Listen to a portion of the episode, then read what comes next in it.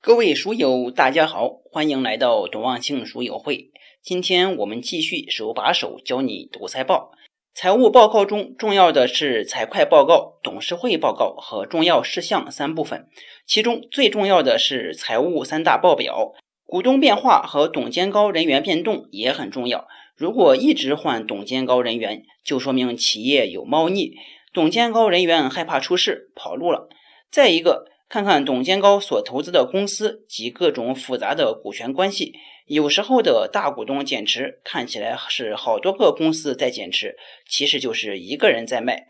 在报表里含有员工人数，可以跟往年比较，如果人数在增加，说明公司还在扩张，公司大规模裁员基本上就是要收缩业务了。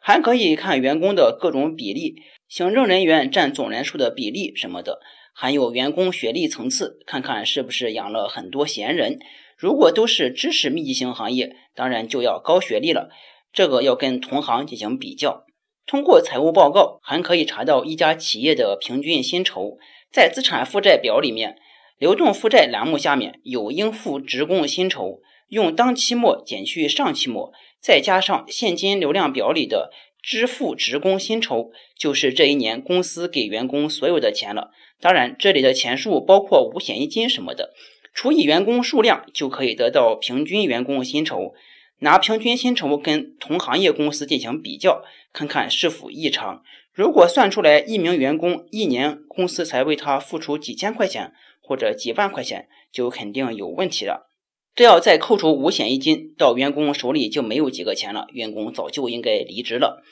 比如2013年贵州茅台的人均薪酬就是18万6千，员工是1万6800人，到了2018年人均薪酬变成了25万5千左右，员工数是2万6568人，所以茅台还在扩张。同样的方法，我们也可以计算出2018年药明康德的人均薪酬大约是 16.3 万。再看看贵州茅台和药明康德的员工受教育程度。2018年贵州茅台的中专、高中及以下学历的员工占所有员工的比例将近 70%， 而这个数字在2018年的药明康德是 7.3%， 也就是说贵州茅台的大部分员工学历并没有药明康德的高，但是平均薪酬显然是要高出一个档次，并且两家企业所处的地理位置也不同，药明康德的员工主要在上海、天津和武汉，消费也不比贵州低，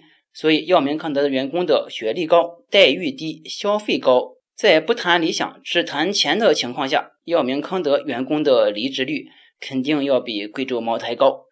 今天我们讲了财报的结构和上市公司人均薪酬的算法，大家也可以按照我给的方法算算自己所在的公司或者所关注的公司的人均薪酬，跟同行业比较一下，看看薪酬到底是否有竞争力，哪怕是跳槽也可以自己先算一下，心里有个底儿。明天我们开始正式学习资产负债表，这是投资高手最关心的一张财务报表，我们明天见。大家也可以下载知识星球，找董望清书友会，在那里我们可以进一步讨论，也可以拿到我们所讲述内容的语音和文字稿，